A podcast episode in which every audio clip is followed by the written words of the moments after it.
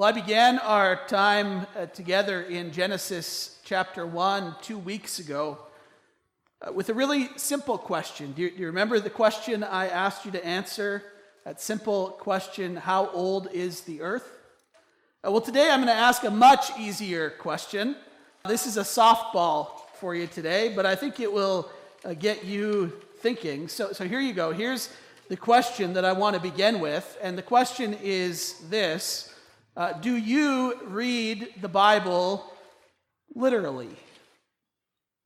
Just take a minute, think about your response, and then I'm going to ask you to, to commit. I'm going to ask you to raise your hand if you agree with my statement. And, and here's my statement. So keep your hand down if you disagree, raise your hand if you agree. Here's my statement. Uh, we must read the Bible literally. If you agree, raise your hand. If you disagree, keep your hand down. You guys are so non committal. Now, I have to be honest, uh, it's a trick question. Uh, it's a terrible question. It's an unfair question to ask of you. Somewhere along the line, this word literal entered our vocabulary to describe how we read the Bible, and it never should have happened. It should never have been a question. The word literal has become almost mean, uh, uh meaningless in English. It would be common to hear someone say, perhaps maybe if they had a sunburn, you might hear somebody say, I'm literally burnt to a crisp. But of course, that's the opposite of what literal means, right? That would be completely figurative. And so this is a tricky question. I'll give you one profound and, and I think helpful example used by uh, the great John Lennox. Uh, if you've ever had the chance to hear him speak, he, he, he's, he's Irish, and so he has this great Irish voice. He's, an, he's a mathematician, an ethicist, a theologian, uh, which all means he's way smarter than any of us. But John Lennox uh, gives an example of the, the trickiness of this word literal. Uh, in John chapter 10, uh, Jesus says, I am the door. Do we read that literally? Of course not, right? Jesus isn't saying that he's an actual wooden or steel door. That's not at all what Jesus is saying. If we if we want to read that accurately, if we want to read John 10 9 accurately, we're obligated, we're required to read it figuratively. It's, it's this thing that we call a metaphor, right? Back to like 10th grade English class we could accurately say that the only thing literal about John 10 9 is that Jesus literally used a metaphor. It's the only thing that's literal there. Uh, but the problem is that many, many have set up this sort of false dichotomy. What, what does that mean? We, we, many have set up a literal reading of Scripture as true and a figurative or metaphorical reading as false, or at the very least, some sort of compromise. And that just doesn't do practically when it comes to the scriptures that are full of imagery and metaphor. But, but as Lennox points out, metaphors are devices that stand for truth. They aren't literal, but they are real. They are true. Jesus is a real door into a real kingdom, but he's not a literal door into a kingdom. I, I share this because this is so important in our understanding uh, of Genesis. As we've talked about previously, Genesis, not just the first couple chapters of Genesis, but throughout, Genesis is going to present to us all sorts of imagery. The story of Genesis from start to finish is going to, is going to scream out to us see, this is, this is about Jesus. We're, we're going to see it when, when God calls Abraham to sacrifice his son. It's not really about Abraham sacrificing his son. Did it happen? Yeah. But it's imagery, it's about something even bigger. We're, we're going to see that over and over and over again in Genesis. And it's important to understand how we read, how we understand, how we make sense of the scriptures and do it faithfully and do it well, and not just in a rigid, cold, historical, literal way, but with all of the imagery, all of the depth, all of the beauty that God has intended for his words. And so, as I read our scripture text for today, the entirety of Genesis chapter 1 and into chapter 2, I want you to pay attention uh, not just to the words in a flat historical sense. Again, we're not saying that, that it's not true. Absolutely, it's true. But I want you to hear the flow, the rhythm, the imagery, the, the fullness of what it is that Moses, under the inspiration of the Holy Spirit, reveals to us in Genesis chapter 1. As I did two weeks ago, I usually have you stand. I'm going to allow you to stay seated because I know it's a, it's a long text. And so, uh, before I read, I will, as I do most every week, remind you that uh, this is God's word to us. And his word is true. In the beginning, God created the heavens and the earth. Now, the earth was formless and empty. Darkness was over the surface of the deep, and the Spirit of God was hovering over the waters. And God said, Let there be light, and there was light. God saw that the light was good, and he separated the light from the darkness. God called the light day, and the darkness he called night, and there was evening and there was morning the first day. And God said, Let there be a vault between the waters to separate water from water. So God made the vault and separated the water under uh, the vault from the water above it, and it was so. God called the vault sky, and there was evening and there was morning the second day. And God said, Let the water under the sky be gathered to one place, and let dry ground appear. And it was so. God called the dry ground land, and gathered waters he called seas. And God saw that it was good. Then God said, Let the land produce vegetation, seed bearing plants, and trees on the land that bear fruit with seed in it, according to their various kinds. And it was so. The land produced vegetation, plants bearing seed according to their kinds, and trees bearing fruit with seed in it according to their kinds. And God saw that it was good. And there was evening and there was morning the third day. And God said, Let there be lights in the vault of the sky to separate the day from the night, and let them serve as signs to mark sacred times and days and years and let, there, let them be lights in the vault of the sky to give light on the earth. And it was so. God made two great lights the greater light to govern the day, and the lesser light to govern the night. He also made the stars. God set them in the vault of the sky to give light on the earth, to govern the day and the night, and to separate light from darkness. And God saw that it was good. And there was evening, and there was morning the fourth day. And God said, Let the water teem with living creatures, and let birds fly above the earth across the vault of the sky. So God created the great creatures of the sea and every living thing with which the water teems and that moves about in it according to their kinds, and every winged bird according to its kind. And God saw that it was good. God blessed them and said, Be fruitful and increase in number and fill the water in, in the seas and let the birds increase on the earth. And there was evening and there was morning the fifth day.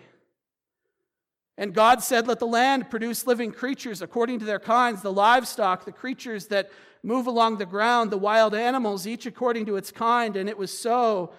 God made the wild animals according to their kinds, the livestock according to their kinds, and all the creatures that move along the ground according to their kinds. And God saw that it was good. And then God said, Let us make mankind in our image, in our likeness, so that they may rule over the fish in the sea and the birds in the sky, over the livestock and all the wild animals, and over all the creatures that move along the ground. So God created mankind in his own image. In the image of God, He created them, male and female, He created them. And God blessed them and said, Be fruitful and increase in number. Fill the earth and subdue it. Rule over the fish of the sea, and the birds in the sky, and over every living creature that moves on the ground.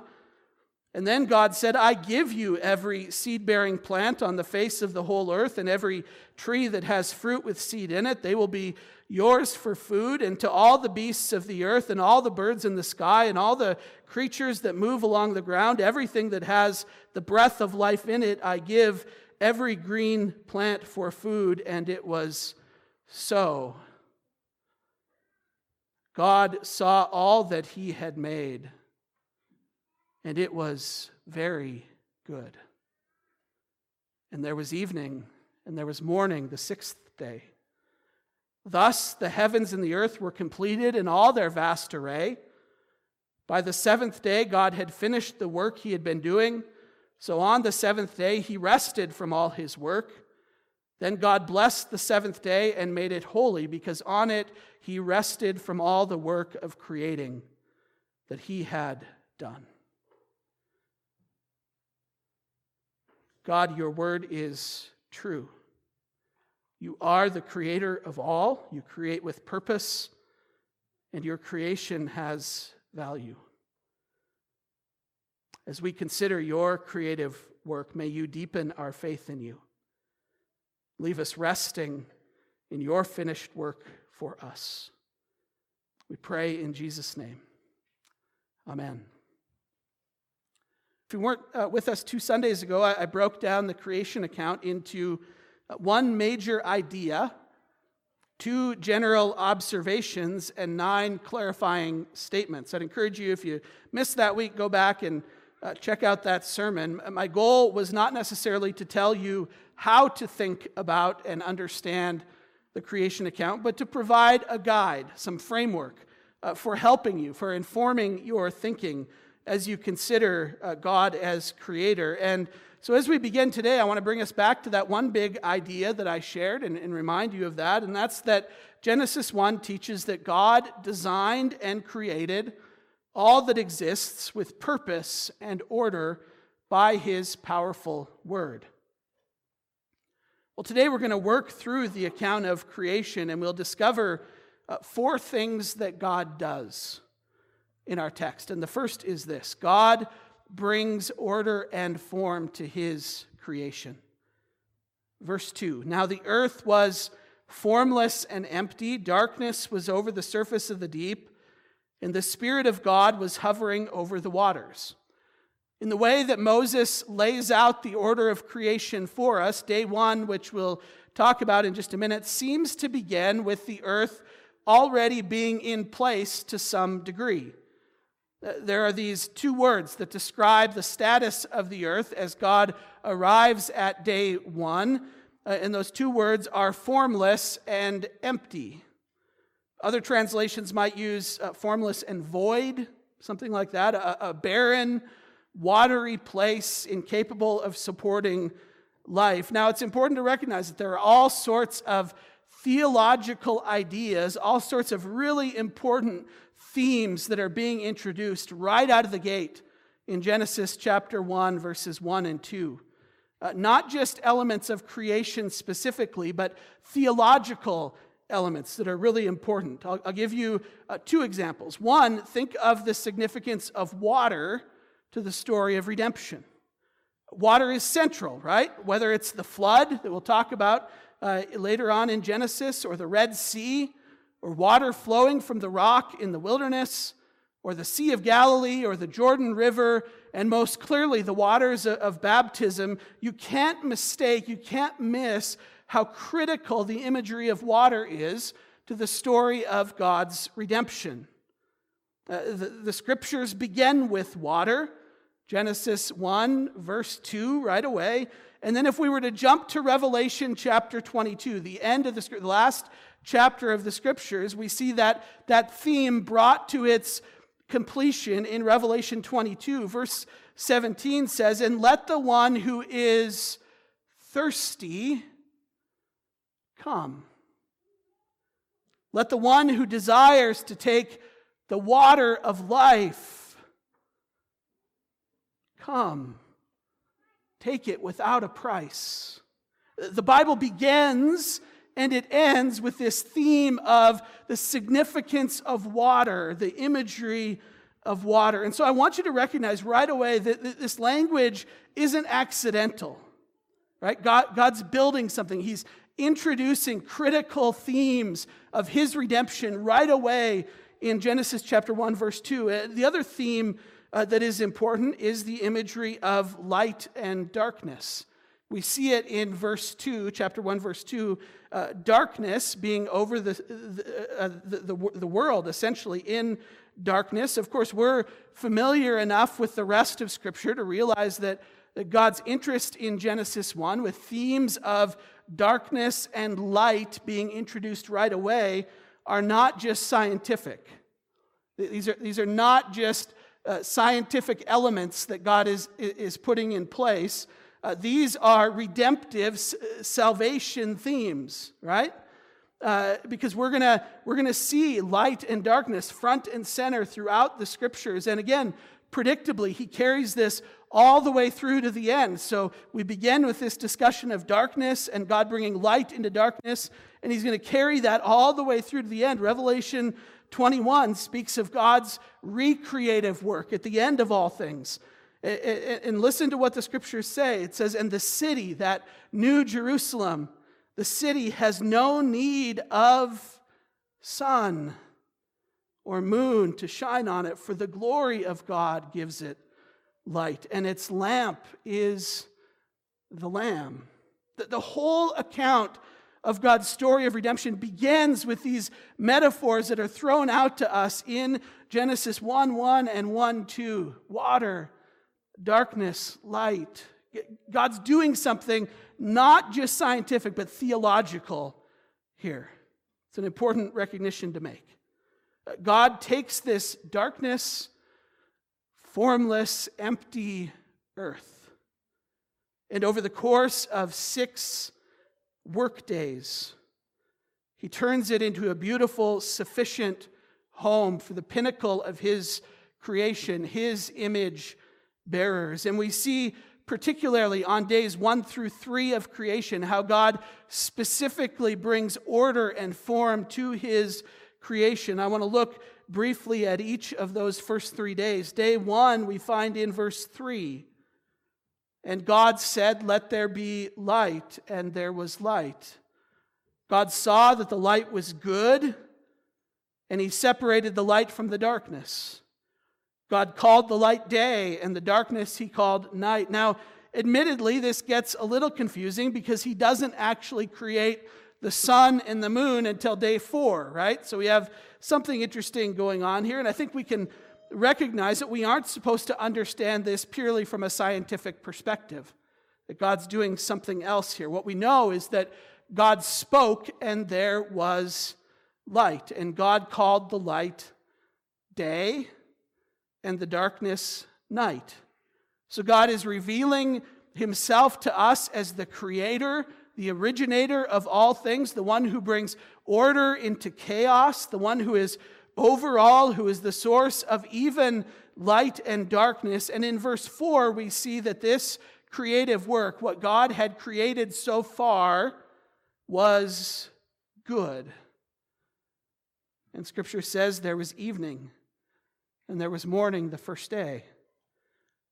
Now, allow me uh, to take just a minute to discuss that word day as it appears many times in Genesis chapters 1 and 2 what we see is that right away, uh, right out of the gate here, there are several uses of the word day, several ways that the word day is understood. We might look at verse 5.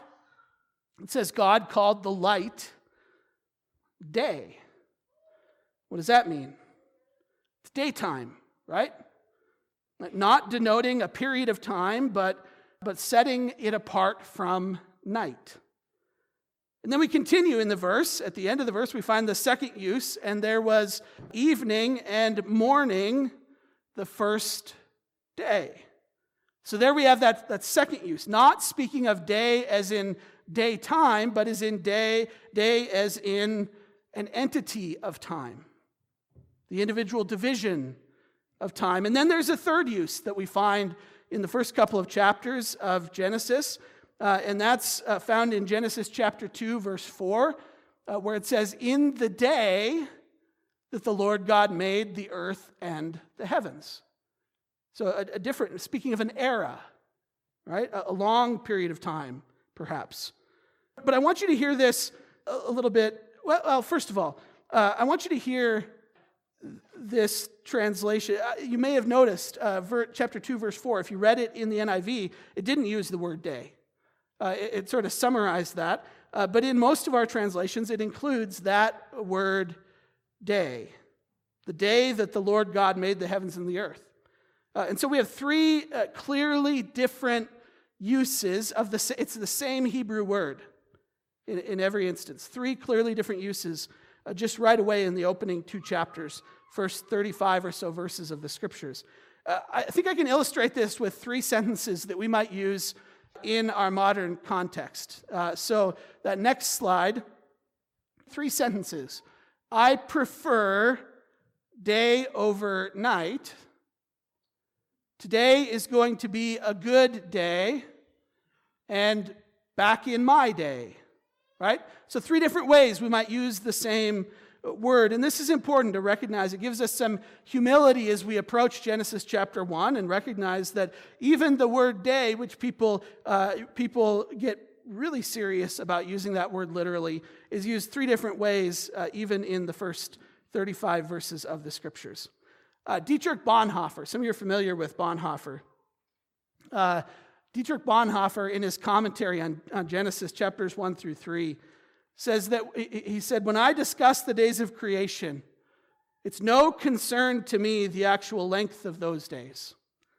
Uh, and so, for my purposes today, I will, I will follow uh, Bonhoeffer's wisdom that that is uh, not the point of our text today. Uh, the point is that God is bringing order and form to his creation that was previously formless and void. And, we see this order in the second day when God creates the atmosphere and the sky as distinct from the waters of the earth. And that third day, when God forms land masses and, and features with the purpose of them producing life and then commands plants to, to sprout so that life may be sustained, God is doing something specific here. He's building toward something, He's bringing order and form. He, he's setting the stage for what is next. So, what do we see next? Second, God fills the earth. Verse 14, day four of creation, God creates the sun and the moon. It's argued by some that this is the first 24 hour day in the first week of creation when the sun and moon are there to govern, as verse 16 says. And uh, day five, verse 20, God said, Let the waters teem with living creatures, let the birds fly in the sky. I want you to notice something that you might not notice when you just read through this. And that's the mirroring that's happening. Day one, what did God do? He spoke light into existence. Day four, what did God do? He created the sun and the moon. Day two, what did God do? He created the atmosphere, the sky as distinct from the oceans and the earth. And, and, and what did he do on day five? So one, one and four, Two, now what does he do in day five? He, he fills the sky and the seas, birds and fish. Day three, what does God create? He creates dry land and causes plants to sprout up. In day six, what does he do? He fills that dry land with, with land dwelling creatures, with livestock, and then ultimately with humanity, the, the filling that uh, the, the mirroring that we see here is not accidental.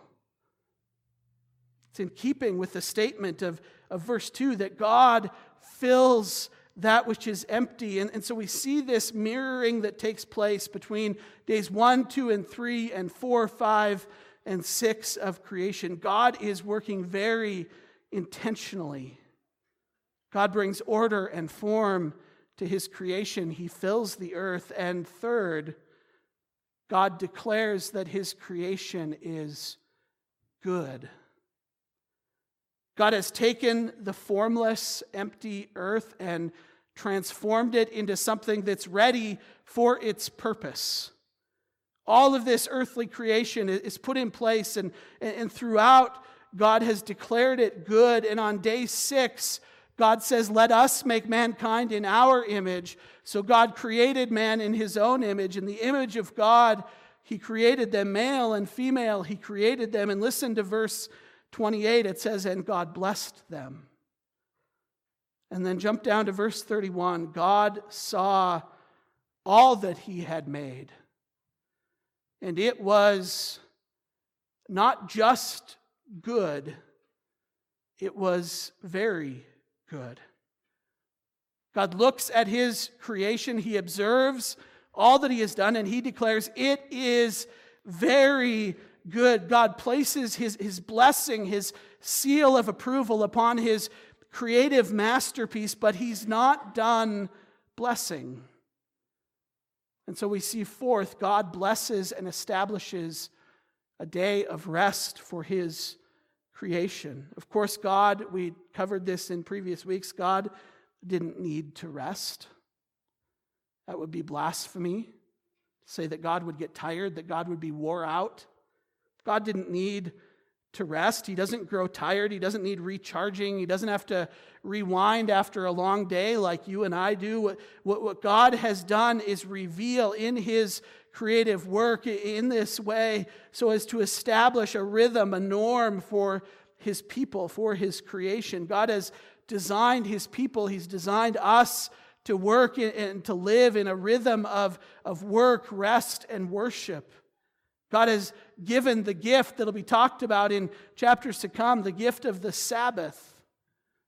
You could read in Hebrews chapter 4 if you're a note taker. Jot down Hebrews chapter 4 and spend some time there as, as the writer of Hebrews talks to us about what it means to enter Sabbath rest. When we observe the Sabbath, when we observe this seventh day, or for uh, what, what for us has become the first day,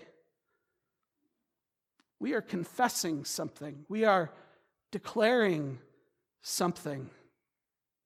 We are confessing, we are declaring, we are living out our belief that God is the Creator, that God is Lord over all. When, when we refuse to rest, when we refuse to Sabbath, when we refuse to order our lives in the way that God has designed us to, we are declaring that we are Lord that we are on the throne, that we know better than God. Does that sound familiar? We're going to talk about that in a, in a couple weeks.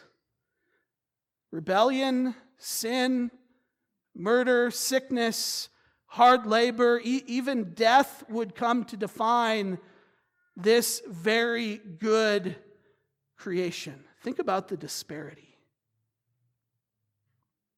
Those whom God has created for relationship with Him would sever that relationship and insist on their own way, insist on doing their own thing, making their own decisions. The, the Sabbath rest of day seven that God has ordained from creation is lost. While humans might, to some degree, rest from their labor, it would be, it is impossible for us to truly rest. It's sort of like a train has derailed, and try as hard as we might, we can't pull that train back on the tracks. The tracks have been destroyed, the cars are mangled, nothing is right. And, and we feel and we live in that, that, that context, in that disparity between what God has designed and our reality every day. God did not design his world to be like this. He didn't design his world to be what you and I experience every day. The United States saw 20,000 murders last year. That's not what God designed. God didn't design a world in which one out of six American women would experience a rape in their lifetimes. That's not what God has designed. God didn't create the world in such a way that we would have almost a half million foster children in the foster care system today in our country. That's not Sabbath rest. That's not living out of that seventh day like God has designed it. Everything is broken. I'm reminded of this so often, so profoundly at every funeral that I'm a part of. That's the reason I, have told you from the pulpit, I've wrote about it, I've encouraged you to attend those funerals. Enter into time of mourning, not, not only because it's a good human thing to do, to, to offer your presence as consolation to hurting people. But, but perhaps more importantly, at a funeral, you're thrust into the midst of this very tension of our text today. Standing over a hole in the ground in a prairie cemetery is not very good. It's not the way that God made this to work. It's not right. It's not the rhythm that He designed. And even more so, and hopefully so, confidently so, it's not the way things will always be.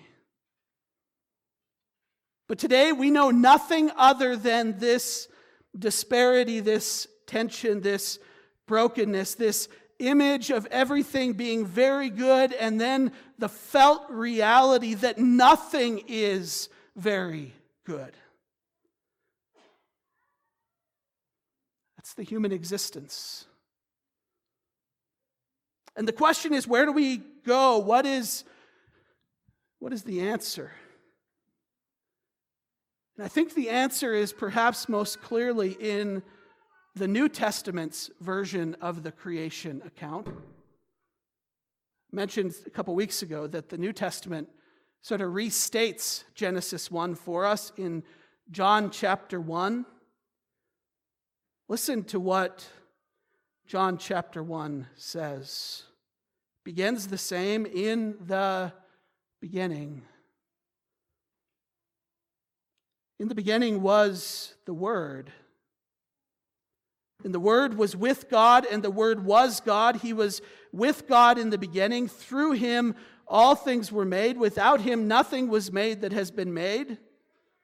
In him was life, and that life was the light of all mankind. The light shines in the darkness. Hear those themes? And the darkness has not overcome it.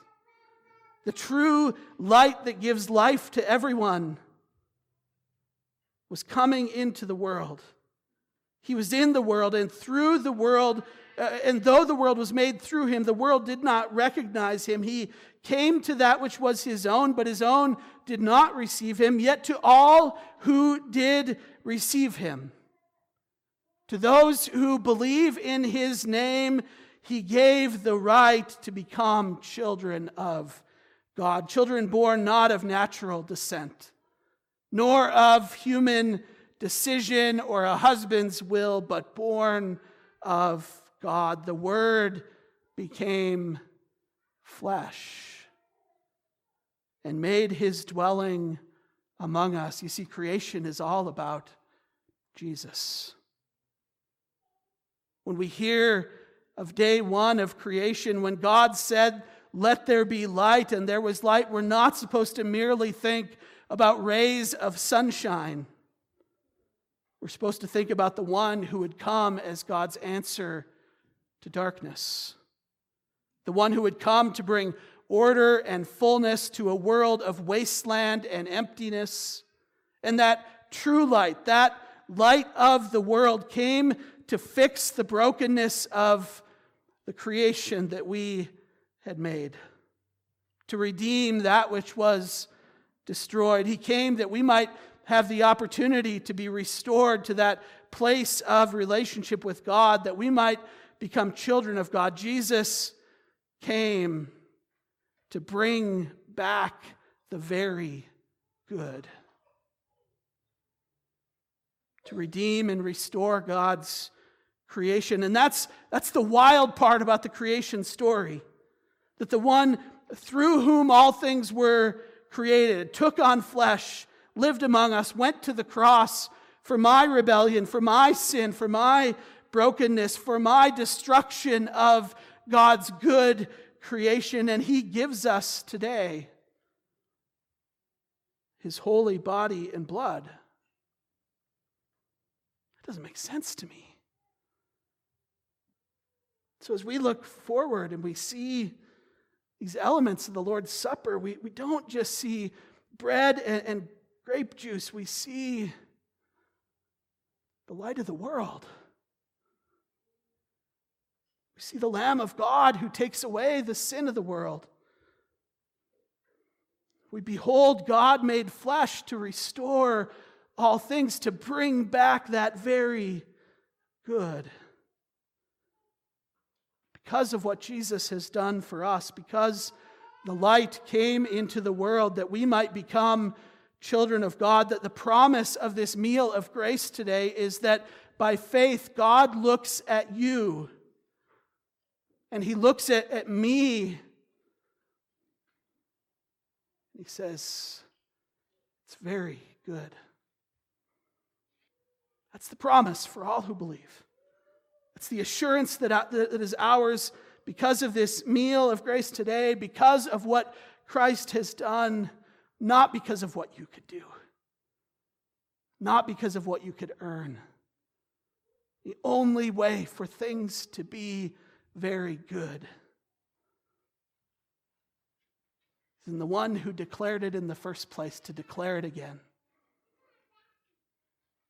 When Jesus died and was raised again, he declared, All who believe are very good. Let's pray. Lord, we thank you that we can read Genesis and so clearly see Jesus. That these themes, right out of the gate, themes of water, pointing us to the washing of regeneration and renewal of the Holy Spirit. These themes of darkness and light remind us of the light of all mankind, the light of the world who came that we might have life. Lord, I pray that as we come to the Lord's table today, that we may examine our hearts, we may confess our sin, and Lord, you know there is so much of that. That we may be assured that all that your Son accomplished is for us. That we may know objectively today, because your word has declared it to be true that it is very good. We pray in Jesus' name. Amen.